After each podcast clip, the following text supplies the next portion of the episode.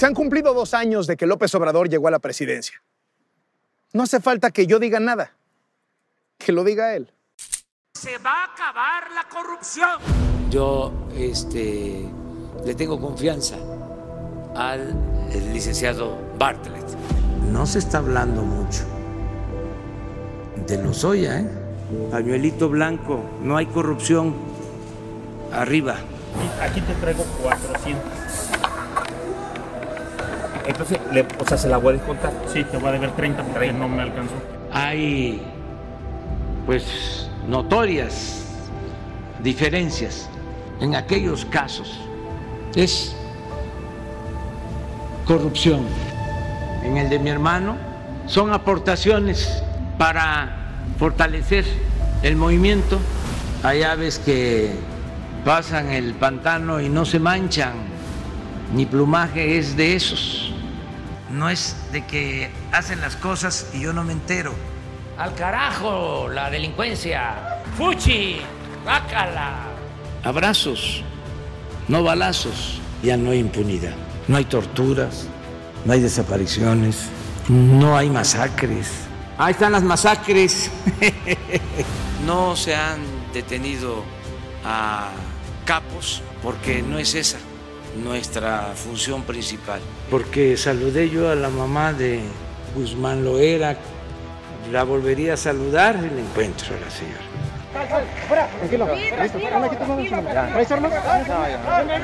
Yo ordené que se detuviera ese operativo y que se dejara en libertad a este presunto delincuente. No secuestran a un pobre, secuestran al que tiene. No quiero que el tema eh, sea nada más lo del feminicidio. También que íbamos y se nos presenta lo de la eh, pandemia. Yo creo que va a ser nada más este mes lo del coronavirus, eso de que este, no se puede uno abrazar. Hay que abrazarse, ¿eh? no pasa nada. Detente, enemigo, que el corazón de Jesús está conmigo. No mentir, no robar, no traicionar, eso ayuda mucho para que no dé el coronavirus. No pensamos que vaya a haber eh, rebrotes. Ya se domó la pandemia, va bajando. No fuimos rebasados. O sea que nos vino esto como anillo al dedo para afianzar el propósito de la transformación. Me voy a poner un tapaboca, ¿saben cuándo? Cuando no haya corrupción ya. No me pongo el cubrebocas porque no me lo recomienda este, Hugo. No es este, indispensable. Tenemos a toda la chombada, a toda la sopilotada, contando todos los fallecidos. Lo mejor es no enfermarnos. De acuerdo a mis datos, vamos muy bien, no hay técnicamente recesión. Estoy ahora trabajando sobre un índice alternativo al llamado Producto Interno Bruto, que va a medir, sí, crecimiento, pero también bienestar, la felicidad del pueblo. La economía no se nos cayó. Sí nos pegó más que en otros países. Caímos, pero cayeron más otros. Creo que tocamos fondo y que vamos a ir hacia arriba. Si ya tenemos zapatos, pues ¿para qué más? Dicen que son ocurrencias. Nosotros no actuamos de esa manera, no es un gobierno de ocurrencia. Porque no crean que yo vengo aquí ya con ideas analizadas, ¿no? Yo vengo aquí pues a hablarles. Yo me veo pequeño, pero no estoy acomplejado. Había un avión presidencial, y existe todavía, pero está en venta. Ya lo rifamos y todavía vamos a venderlo. Por el bien de todos, primero los pobres. Tuvimos que optar entre inconvenientes. No, inundar Villahermosa se perjudicó a la gente de Necamuca, son los chotales, los más pobres, pero teníamos que tomar una decisión.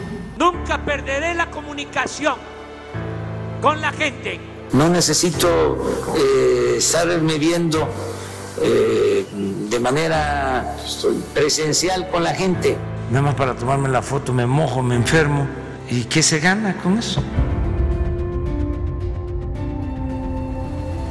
O se está por la transformación o se está en contra de la transformación. Pedimos lealtad a ciegas al proyecto de transformación. El presidente de México pues no es un florero, no estamos aquí de adorno. El presidente se entera de todo. Pues no sabía, no tengo información, no tengo este, elementos. Suba, tuvimos diferencias. Les hablaba yo del plan de desarrollo, no reflejaba el cambio. Era como si lo hubiese hecho Carstens o este Meade. Quise estar aquí para agradecerle a su gobierno y a usted, presidente Trump, por ser cada vez más respetuosos con nuestros paisanos mexicanos. Se ha comportado hacia nosotros con gentileza. Yo no puedo decir eh, felicito a un candidato, felicito al otro. Benito Mussolini lleva ese nombre porque su papá quiso que se llamara como Benito Juárez. Se respetará la libertad de expresión, no va a haber censura. Existe la prensa fifi, la prensa conservadora, es prensa vendida o alquilada, el AMPA del periodismo. Aparecen encuestas cuchareadas, todos estos pasquines. ¿Qué son al final los fifís? Pues son fantoches, conservadores, sabelotodos, hipócritas, doble cara, racistas, clasistas, corruptos, represores, títeres, peleles, oportunistas. Callaron como momias, alborotadores, machuchones, desquiciados. Están los medios muy lanzados en contra de nosotros. Soy el presidente más atacado en los últimos 100 años. Yo no odio, pero no olvido. Dicen que el poder atonta a los inteligentes y que a los tontos los vuelve locos. Sin filias ni fobias, son sus propias palabras. Soy Carlos Loret de Mola. Esto es Latinos. El presidente López Obrador ha insistido en que ya no existen los amiguismos, que ya no existe el tráfico de influencias, que la corrupción ha sido desterrada. Y ha sido particularmente enfático al decir que su familia no puede beneficiarse de contratos con el gobierno. La realidad es otra. Hoy en Latinos le revelamos que su prima hermana tiene contratos millonarios con Pemex. La investigación es de Mario Gutiérrez Vega.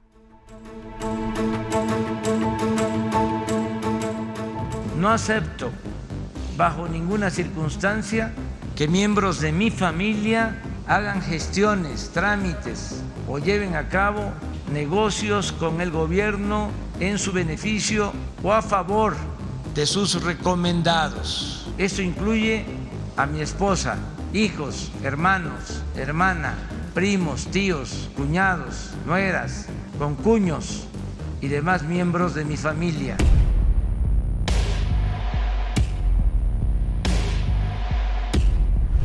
Litoral Laboratorios Industriales, propiedad de Felipa Guadalupe Obrador Olán, participa en contratos por más de 365 millones de pesos entregados por el gobierno que encabeza su primo hermano, el presidente Andrés Manuel López Obrador.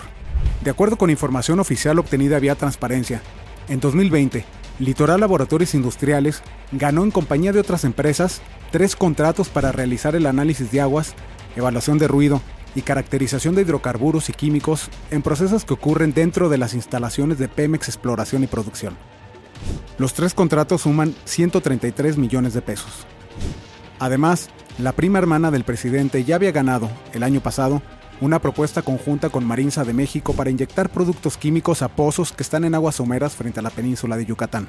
El contrato por 231 millones de pesos está vigente hasta diciembre de 2022.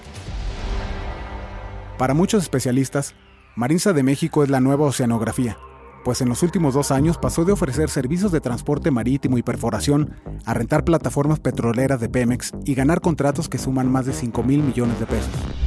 En diciembre de 2019, el presidente Andrés Manuel López Obrador visitó una plataforma petrolera operada por Marinza.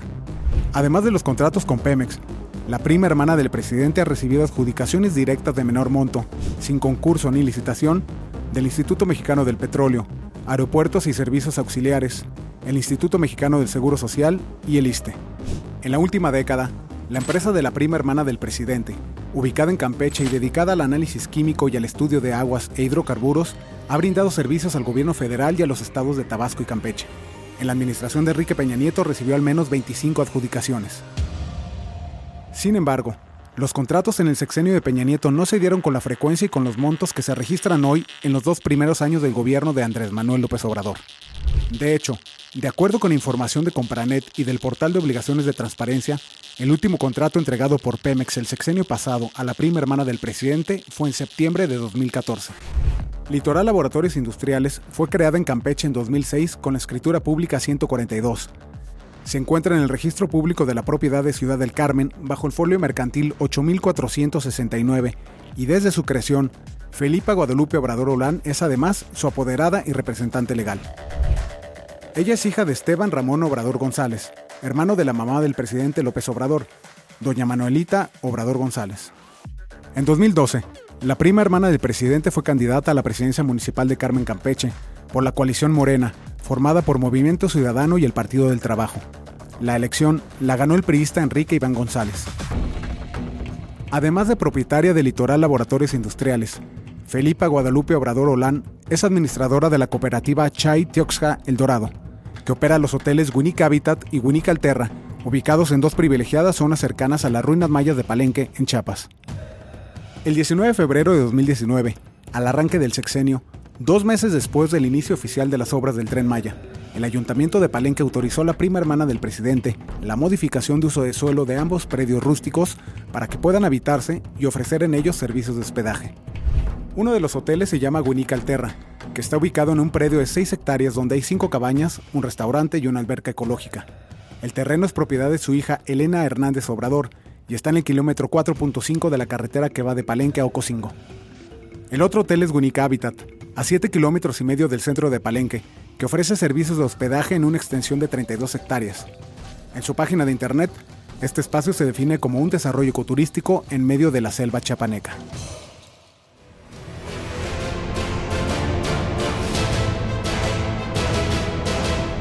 Hoy en Latinus, Enrique Alfaro, el gobernador de Jalisco. Gobernador, muchas gracias. Contrario, Carlos, bienvenido a Jalisco. Muchísimas gracias. Gobernador, la percepción es que Movimiento Ciudadano, su partido, el partido del que usted es una figura central, rompió el bloque opositor, la alianza opositora de cara a la elección del 2021 para arrebatarle al presidente López Obrador la mayoría en el Congreso. ¿Le están haciendo el juego a Morena? ¿Qué pasó? No, nosotros hemos construido un proyecto, Carlos, que eh, busca tener identidad propia, que ha abierto las puertas al diálogo con otras fuerzas políticas, pero que también ha expresado desde un principio que participar en un acuerdo del PRI y el PAN eh, para nosotros es imposible. Nos parece que esa decisión es un error. Eh, que incluso va ¿Pero el problema es el PRI o el problema es el PAN? Yo creo que el problema fundamentalmente es el PRI, porque con el PAN se ha podido construir una agenda de diálogo, de respeto desde hace tiempo, pero plantear esta idea de mezclar de esa manera eh, proyectos políticos tan disímbolos, creo que es una equivocación. Yo lo que pienso es que si los partidos hubieran tenido la capacidad y la visión de ponerse al, servicio de un proyecto nacional. Se pudo haber construido un gran frente, sí, creo que se pudo haber hecho. Pero sin el PRI. hubiéramos tenido disposición, claro, pero sin el PRI. Yo creo que es una diferencia de fondo. Ahora, quienes han apoyado la idea de sumar al PRI a un bloque opositor dicen, a ver, es un partido que como quiera tiene experiencia, tiene estructura, hacen esto que se llama tan elegantemente operación electoral, que todos sabemos ya de qué se trata, no sumaba el PRI en ese sentido cuando se trata fundamentalmente de que no tenga el presidente mayoría en el Congreso? Yo tengo un enorme respeto por el priismo y por los priistas. Eh, no tengo ningún tipo de fobias, al contrario, ahí empecé mi carrera política. Pero yo sí creo que la señal de una alianza PRI-PAN es un mensaje terrible y es justamente hacerle el juego a quienes hablan de la mafia del poder y a quienes plantean la idea de que la ambición por el poder público eh, puede más que cualquier tipo de principio de convicción. Eh, creo que es un mal mensaje y en ese ejercicio no podríamos participar. Sin embargo, creo que todavía en el ámbito local se pueden construir eh, agendas de entendimiento y de suma de voluntades en donde, insisto, Carlos, creo que el debate de fondo es si la trinchera más importante que se puede construir en el 21 es el Congreso de la Unión o es precisamente en los estados, en los gobiernos locales, donde se puede ir construyendo o perfilando lo que puede ser la oposición en el futuro. Ahora, hay casi un consenso entre los analistas, especialistas, que la prioridad de la oposición debería ser arrebatarle el Congreso al presidente López Obrador por aquello de la presencia del presidente y sin contrapesos, etcétera. Pero se les olvida a quienes hacen este tipo de análisis que la gente en una elección intermedia difícilmente vota por el candidato a diputado federal cuando hay en juego una gubernatura, la gente vota por el candidato a gobernador o por el candidato a alcalde. Si no se lograba... en medio país no hay candidatos a gobernador. A gobernador no, pero alcaldía sí, Carlos. Y si no se resolvía un acuerdo en lo local, pues era muy difícil construir un acuerdo para el Congreso de la Unión. Mira, ahí es donde está el problema. Cuando dejas en las manos de las dirigencias nacionales este tipo de decisiones, cuando alguien piensa que desde un escritorio en la Ciudad de México se puede incidir en la vida política de lo local, se están equivocando. Y eso es justamente lo que pasó en todo este proceso que se les olvidó a quienes toman las decisiones, que había que primero construir los acuerdos locales para darle soporte a un gran acuerdo nacional. ¿Qué pasó? ¿Está hablando de la mesa del Sí por México? O por eso, por eso no Yo creo que la mesa del Sí por México y los empresarios que han impulsado esta agenda eh, pusieron sobre la mesa una buena idea un buen planteamiento y creo que lo hacen con un espíritu constructivo. Eh, sin embargo, lo que se les olvidó es que están lidiando con dirigencias nacionales de partidos políticos a las que lo único que les importan son las plurinominales, ver cuántos diputados les tocan a sus partidos. Yo no veo un interés legítimo de construir un acuerdo que le sirva a México. Yo hubiera sido el primero en impulsar y en apoyar una iniciativa de esa, de esa naturaleza. Pero cuando ya ves en la realidad qué es lo que están haciendo y la manera sobre todo como la dirigencia nacional del PRI está haciendo un juego perverso precisamente para reventar la posibilidad de un acuerdo que funcione, para armar una alternativa oposición, pues entonces es cuando tienes que mantener tu distancia y trazar tu ruta propia. O sea, la dirigencia nacional del PRI era como el infiltrado.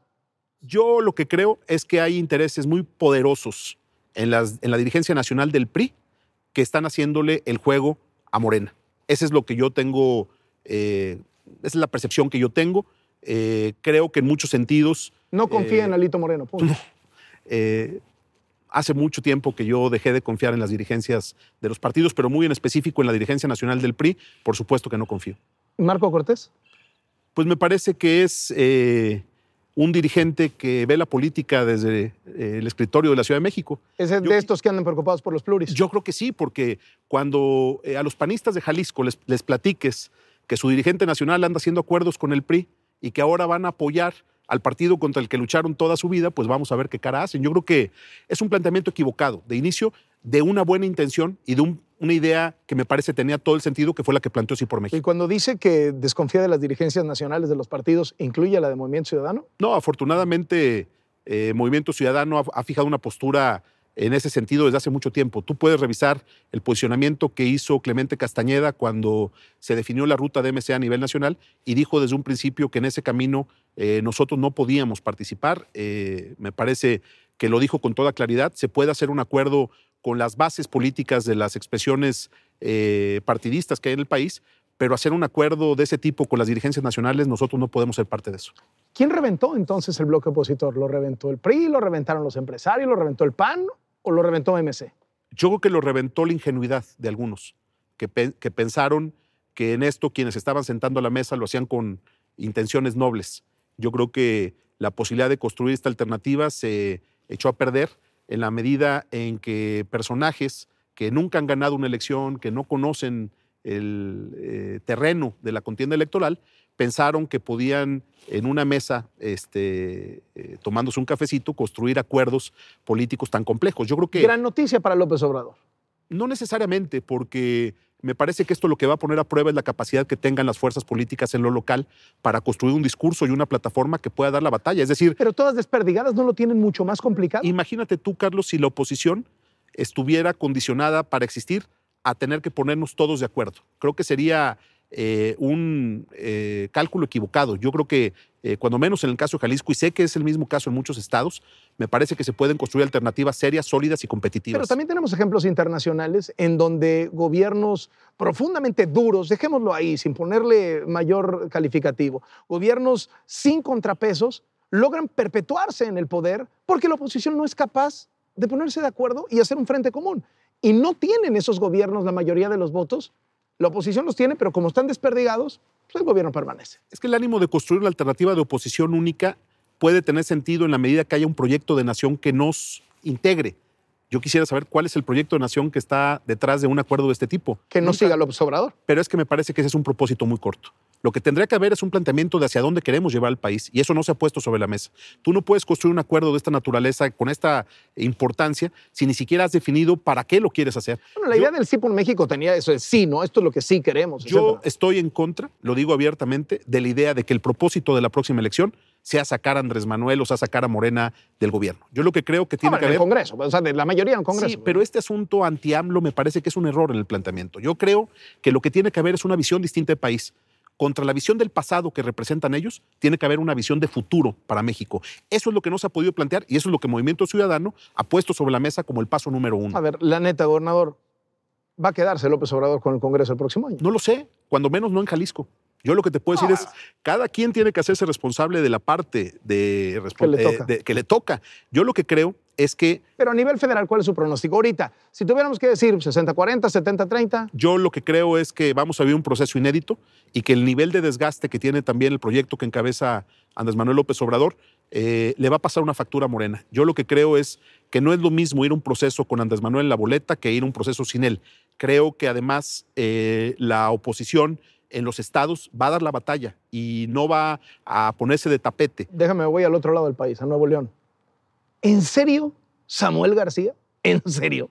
Yo creo que sí y creo que va a dar... gobernador, es una figura, no quiero ser irrespetuoso, pero profundamente polémica, por decirlo menos. Mira, yo la O sea, verdad... ¿ese es el prototipo del líder opositor que se quiere frente al obradorismo? No, yo espero que el prototipo de el liderazgo opositor es el que estamos construyendo en Jalisco. Me parece que yo hablo por lo que a mí me toca, pero creo que lo de Nuevo León es eh, un proyecto que se ha venido construyendo. Puede, puede simpatizar o puedes no simpatizar con Samuel, pero Samuel ganó la última elección eh, por mayoría en el Senado. Es una gente que se ha ganado su lugar sin que nadie le regale nada. Y creo que es un grupo de jóvenes que más allá de la polémica y los eh, asuntos en los que él pueda haber eh, tomado decisiones equivocadas o haber cometido algún exceso, pues creo que es un grupo de jóvenes que están preparados y que pueden hacer algo muy interesante por este Estado. Vamos a ver qué pasa.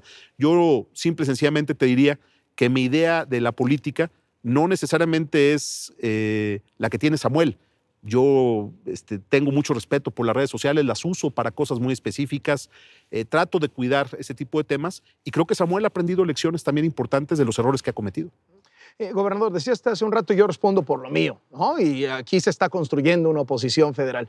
Se ha vuelto usted una figura central para los desencantados con López Obrador, una especie de esperanza, de contrapeso, y de pronto se le ve arrojado en las declaraciones contra el presidente y de pronto se echa para atrás. Como que ya en el último tramo, como se dice luego, en la última milla, se nos cae al faro. No tan, no- no, yo no lo vería así, Carlos. Eh, A ver, eh, cuando se hicieron señalamientos sobre el tono de eh, mi mensaje Andrés Manuel fue cuando vino a inaugurar la línea 3. Eh, yo creo que había gente que esperaba que lo recibiéramos aquí, pues no sé si con abucheos o con chiflidos. Yo soy respetuoso del presidente.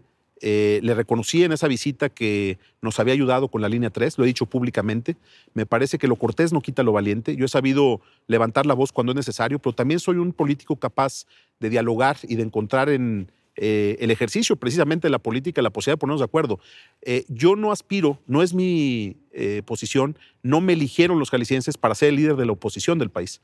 A mí los jaliscienses me eligieron para ser el gobernador de Jalisco. Pero se ha vuelto de alguna manera también sí, eso. pero tengo que ser primero gobernador de Jalisco. Y ¿Y yo no, no, le puedo... preocupa quedarse un poco la mitad? No terminar de ser un buen líder opositor y no terminar de ser un buen gobernador, quedarse como el perro de las dos tortas. Yo siempre he creído que cuando haces bien tu trabajo al frente de un gobierno, terminas por ganarte el respeto de la gente. Yo espero encabezar un gobierno que dé resultados y espero también eh, dejar en claro que no voy a ser un mexicano que agache la cabeza ante lo que me parece un despropósito. Eh, como lo que, es lo que está aconteciendo en el gobierno de la República. Yo creo que eh, he sido claro, he, he sido también puntual en el sentido de que yo no comparto la visión que tiene el presidente López Obrador respecto al futuro del país, pero también es cierto que he buscado hasta el límite, hasta donde me ha alcanzado, la posibilidad de encontrar con él puntos de entendimiento por el bien de Jalisco y por el bien de México. También esa es mi responsabilidad y lo voy a seguir haciendo de esa manera. Al final están atados de mano los gobernadores y hay una línea que no pueden pasar, pues porque la lana viene del gobierno federal. Hasta el día que queramos, hasta el día que lo decidamos, porque el debate que hoy hay sobre el pacto fiscal lo que está planteando justamente es si los estados estamos dispuestos a seguir aguantando los atropellos de la federación o estamos listos para dar un paso a un costado, no dejar de ser mexicanos, no dejar el pacto federal, son dos cosas distintas, pero sí dejar un convenio de coordinación fiscal que se está quedando con 8 de cada 10 eh, pesos que generamos con nuestros impuestos todos los mexicanos. Eh, ¿Van a hacer esta consulta sobre el pacto federal? Ya iniciamos con la instalación de un Consejo Ciudadano. Pero no es una obviedad, no es un poco una consulta como las de López Obrador, que dices, ¿tú, para qué lo pregunta? ¿no? Es una obviedad. Ni modo que le pregunte a la gente, ¿quieres tener más dinero o menos dinero? Es que, es que lo, terrible del asunto es que el planteamiento es así de sencillo. En el fondo, lo que estamos hablando es de si Jalisco va a seguir permitiendo que el dinero que generamos en nuestro estado se lo esté llevando la federación sin siquiera este, platicar con nosotros. Y el que planteó la idea de la consulta fue el propio Andrés Manuel. Nosotros le tomamos la palabra, pero evidentemente la decisión sobre si quedarnos o no en el pacto fiscal es una decisión del Poder Legislativo local. Y eso se tendrá que procesar en los próximos meses. La idea es del presidente y los gobernadores de oposición, los de la Alianza Federalista, que han sido los más rudos, le toman la palabra. ¿No es esto un símbolo de cómo todo mundo toca y canta al son que indica el presidente? Bueno, es el presidente de México, tampoco estamos hablando de un personaje político cualquiera. El presidente de México tiene un enorme peso y sus decisiones impactan este, al país, este, más cuando por su estilo de gobernar eh, las definiciones de la agenda pública se construyen todas las mañanas en una rueda de prensa. No es sencillo lidiar con eso, Carlos, pero también creo, porque lo conozco, yo tengo muchos años eh, de conocer a Andrés Manuel, eh, me tocó luchar con él, me tocó defender una idea de país. Compañeros, eran amigos, eran claro, y siempre le tendré respeto porque lo conozco. También sé que es necesario, si quieres construir eh, una ruta distinta a la que él plantea, jugar en su cancha saber eh, competir en su cancha, no dejar ese espacio vacío. Y el hecho de poder dialogar con la gente y hacer una consulta con los ciudadanos, me parece que lejos de ser una trampa que él plantee, es una oportunidad para que los jaliscienses sepan a, fondo, conozcan a detalle qué significa este tema del pacto fiscal. Entonces, más que un asunto de seguirle el ritmo, creo que es una oportunidad de verdaderamente demostrarle que eh, la mentira tiene fecha de caducidad y que vamos a demostrar quién tiene realmente la razón. ¿Qué pasó entre ustedes? Sí, pues muy sencillo. Eh, cuando él me planteó la idea de dejar a Movimiento Ciudadano para irme a Morena, pues lo que yo le expliqué es que el proyecto que habíamos hecho en Jalisco de, Movimiento Ciudadano eh, lo habíamos hecho con él, lo habíamos hecho con su apoyo y su confianza y que ahora no podíamos nosotros deshacer ese trabajo y mandar eh, a la basura el, esfuerzo para construir la primera fuerza política de Jalisco. Y eh, cuando yo le dije que no aceptaba irme a Morena, pues él rompió todo diálogo conmigo eh, ya nunca se pudo restablecer. sigo creyendo que Andrés Manuel hubiera sido un extraordinario presidente en el 2006. Él debió de haber sido presidente en el 2006 y creo que a México le hubiera ido muy bien. No creo que este sea el momento en el cual esté eh, con las mejores condiciones para encabezar un país y creo que se le ha olvidado muchas de las cosas por las que luchó. Fíjate qué curioso, cuando me echa el caballo a mí encima porque pido más recursos a la federación, este, se le olvida cuando estaba en la Ciudad de México y tenía Fox enfrente, se le olvida cómo lo trató Fox, se le olvida cómo Andrés Manuel tuvo también que buscar un crédito para poder financiar a la Ciudad de México, 14 mil millones de pesos pidió de endeudamiento para la ciudad y cuando nosotros acá pedimos seis, se nos echa encima y dice que somos unos irresponsables. Cuando está pasando lo mismo, creo que eh, sería importante que Andrés Manuel recuperara la memoria en ese sentido y que no tratara a la oposición como lo trataron a él. Eh, 12 años después de esa elección de 2006 es que López Obrador gana y dice usted, gobernador, no está en las mejores condiciones de ser presidente. ¿A qué se refiere? Yo creo que eh, en el 2006 Andrés era cabeza de un equipo muy sólido, de personas que tenían una visión de país yo hoy veo mucha incompetencia en el gabinete federal, mucha incompetencia, con excepciones, claro, pero eh, le veo eh, que le falta equipo y también creo que los años pesan. Yo creo que no lo agarró en el momento en el que era pues el líder más importante y más, eh, diría, completo de este país. ¿Y hoy qué tenemos como presidente? Yo creo que yo veo un presidente con un nivel de cerrazón que me preocupa. Un presidente que pareciera querer pelear en lugar de construir, un presidente que piensa que destruir todo lo que hay es la ruta para eh, armar el nuevo modelo de desarrollo para el país.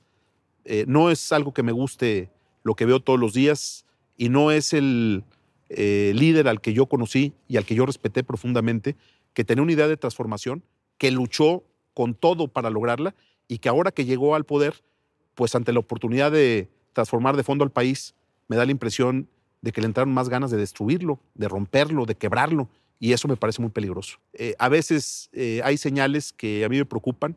Cuando tú le dices al presidente, presidente, recíbanos, a los gobernadores, denos la oportunidad de platicar, y la respuesta es que pedirle una reunión al presidente es faltarle el respeto a la investidura presidencial, pues por supuesto que lo que me eh, da es preocupación, porque creo que es una visión equivocada de lo que significa gobernar a México. ¿En el 22 va a votar en la revocación de mandato, gobernador?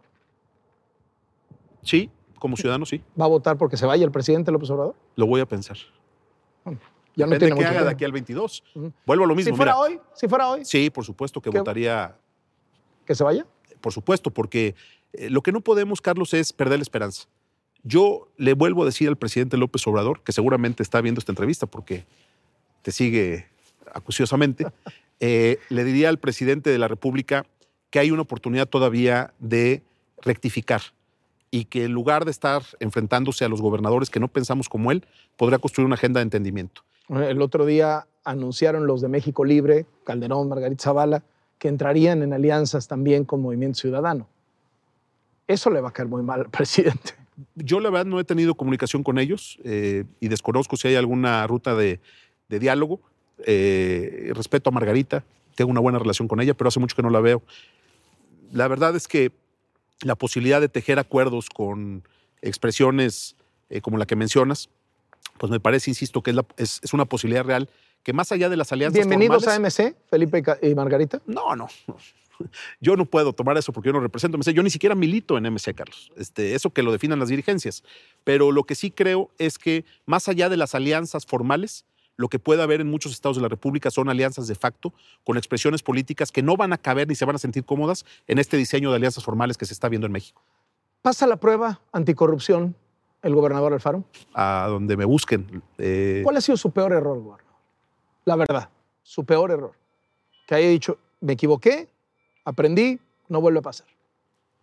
Eh, yo- tal vez eh, haber eh, ido al partido de los Lakers, este, Con un empresario que le acababa de dar un contrato de más de 3 mil millones de pesos. no fue exactamente así el asunto, pero eh, lo que- sí, ¿no? no, no, no, no fue exactamente así, porque fue un asunto. Yo, para empezar, yo compré mi boleto, fui a ver eh, un partido de básquet, y la verdad es que no entendí. Yo creo que mi error es no entender que cuando estás en esto, cuando trabajas en esto, aún lo que tú crees que es en el ámbito privado es público y tienes que saber cuidarlo. Entonces no cuidé eso y pues fue un error sin duda. Este caso que se le conoce como el caso a toda máquina, no hubo chanchullo ahí. Y se lo planteo porque un poco la percepción es un contrato de más de 3 mil millones, un contratazo, que al final quedan dos empresas.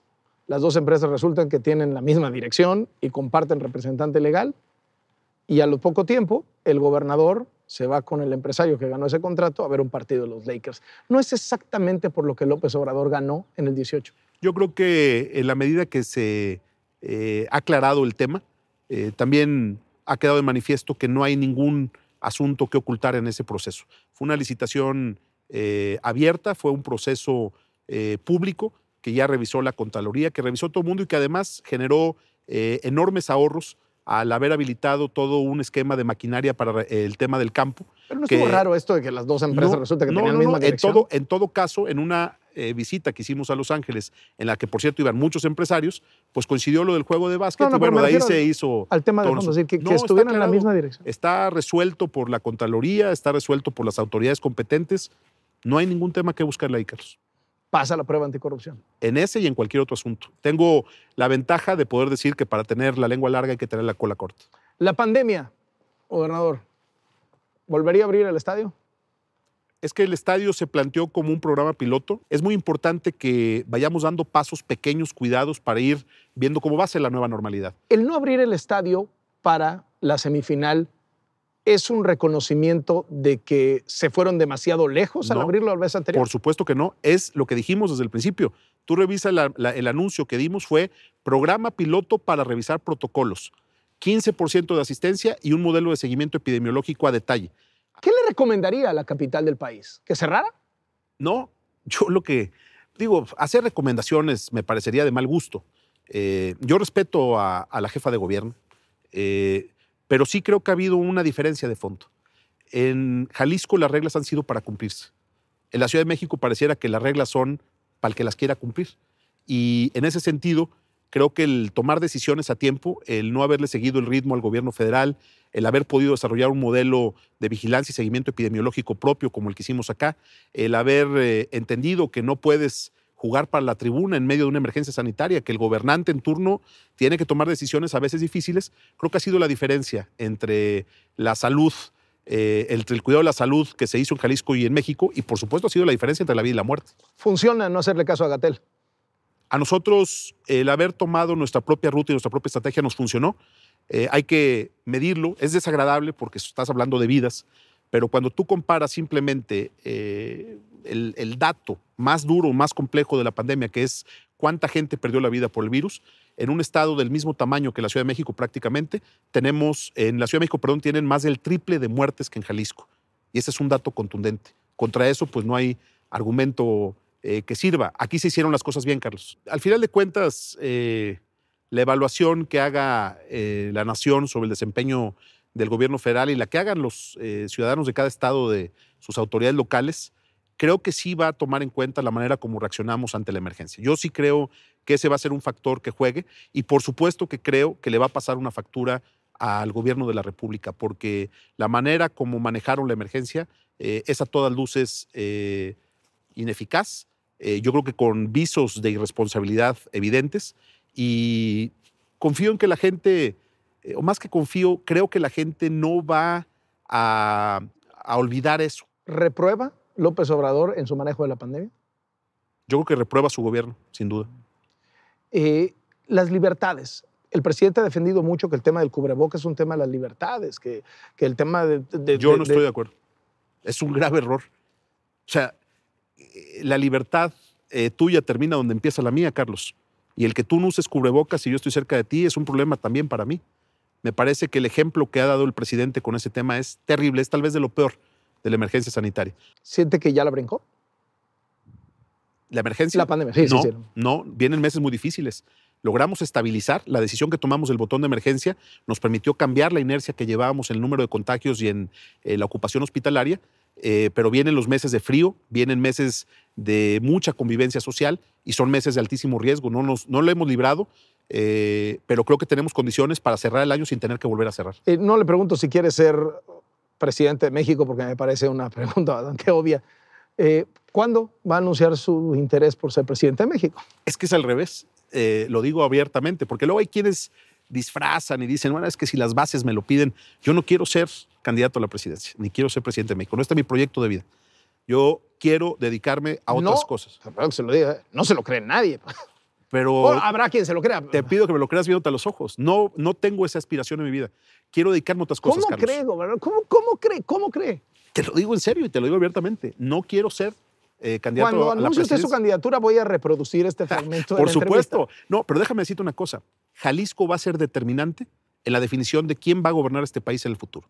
En eso sí quiero estar, en la primera línea, pero no quiero ser candidato, porque cuando uno empieza con eso, cuando tú pones un proyecto personal por delante de una idea de cómo lograr eh, un mejor futuro para México, corres eh, el riesgo de perderte, insisto, en, en las- en- en el mar de las ambiciones. Yo no tengo esa ambición, pero sí voy a ser factor. Sí voy a ser factor si tengo vida y salud. Voy a ser factor para que desde Jalisco haya eh, un impulso a un proyecto que le sirva a México. Eh, creo que ese es mi rol. ¿Un y ahí bloque opositor? Sí, me encantaría impulsar esa agenda, pero hacerlo de la forma correcta, pero no como candidato. Eso sí te lo digo y lo digo abiertamente. Mi proyecto está en otra ruta. Quiero dedicarme al tema del fútbol. Me encantaría tener esa opción en mi vida. ¿Hacer qué? Pues a lo mejor entrenador de fútbol. Me encantaría ser entrenador. Y cuando sea entrenador, ¿sí va a querer ganar el campeonato en la final o va a decir que solamente va a querer ser factor en el fútbol mexicano? Ahí sí el campeonato, con todo. Ya, ya, ya, llegaremos a ese punto. Eh, pero lo otro tiene que ver con un asunto eh, de claridad de propósitos. Y después de haber visto tantas historias de gobernadores que se sintieron presidenciables, yo prefiero no sentirme, no serlo, pero trabajar muy duro para que México tenga eh, otra alternativa. El gobernador, muchas gracias. Gracias a ti, Carlos. Bienvenido a Jalisco. El gobernador de Jalisco en Latinos.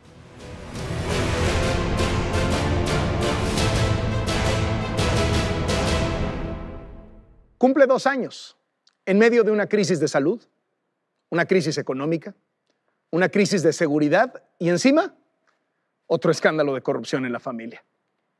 Nos vemos la próxima semana.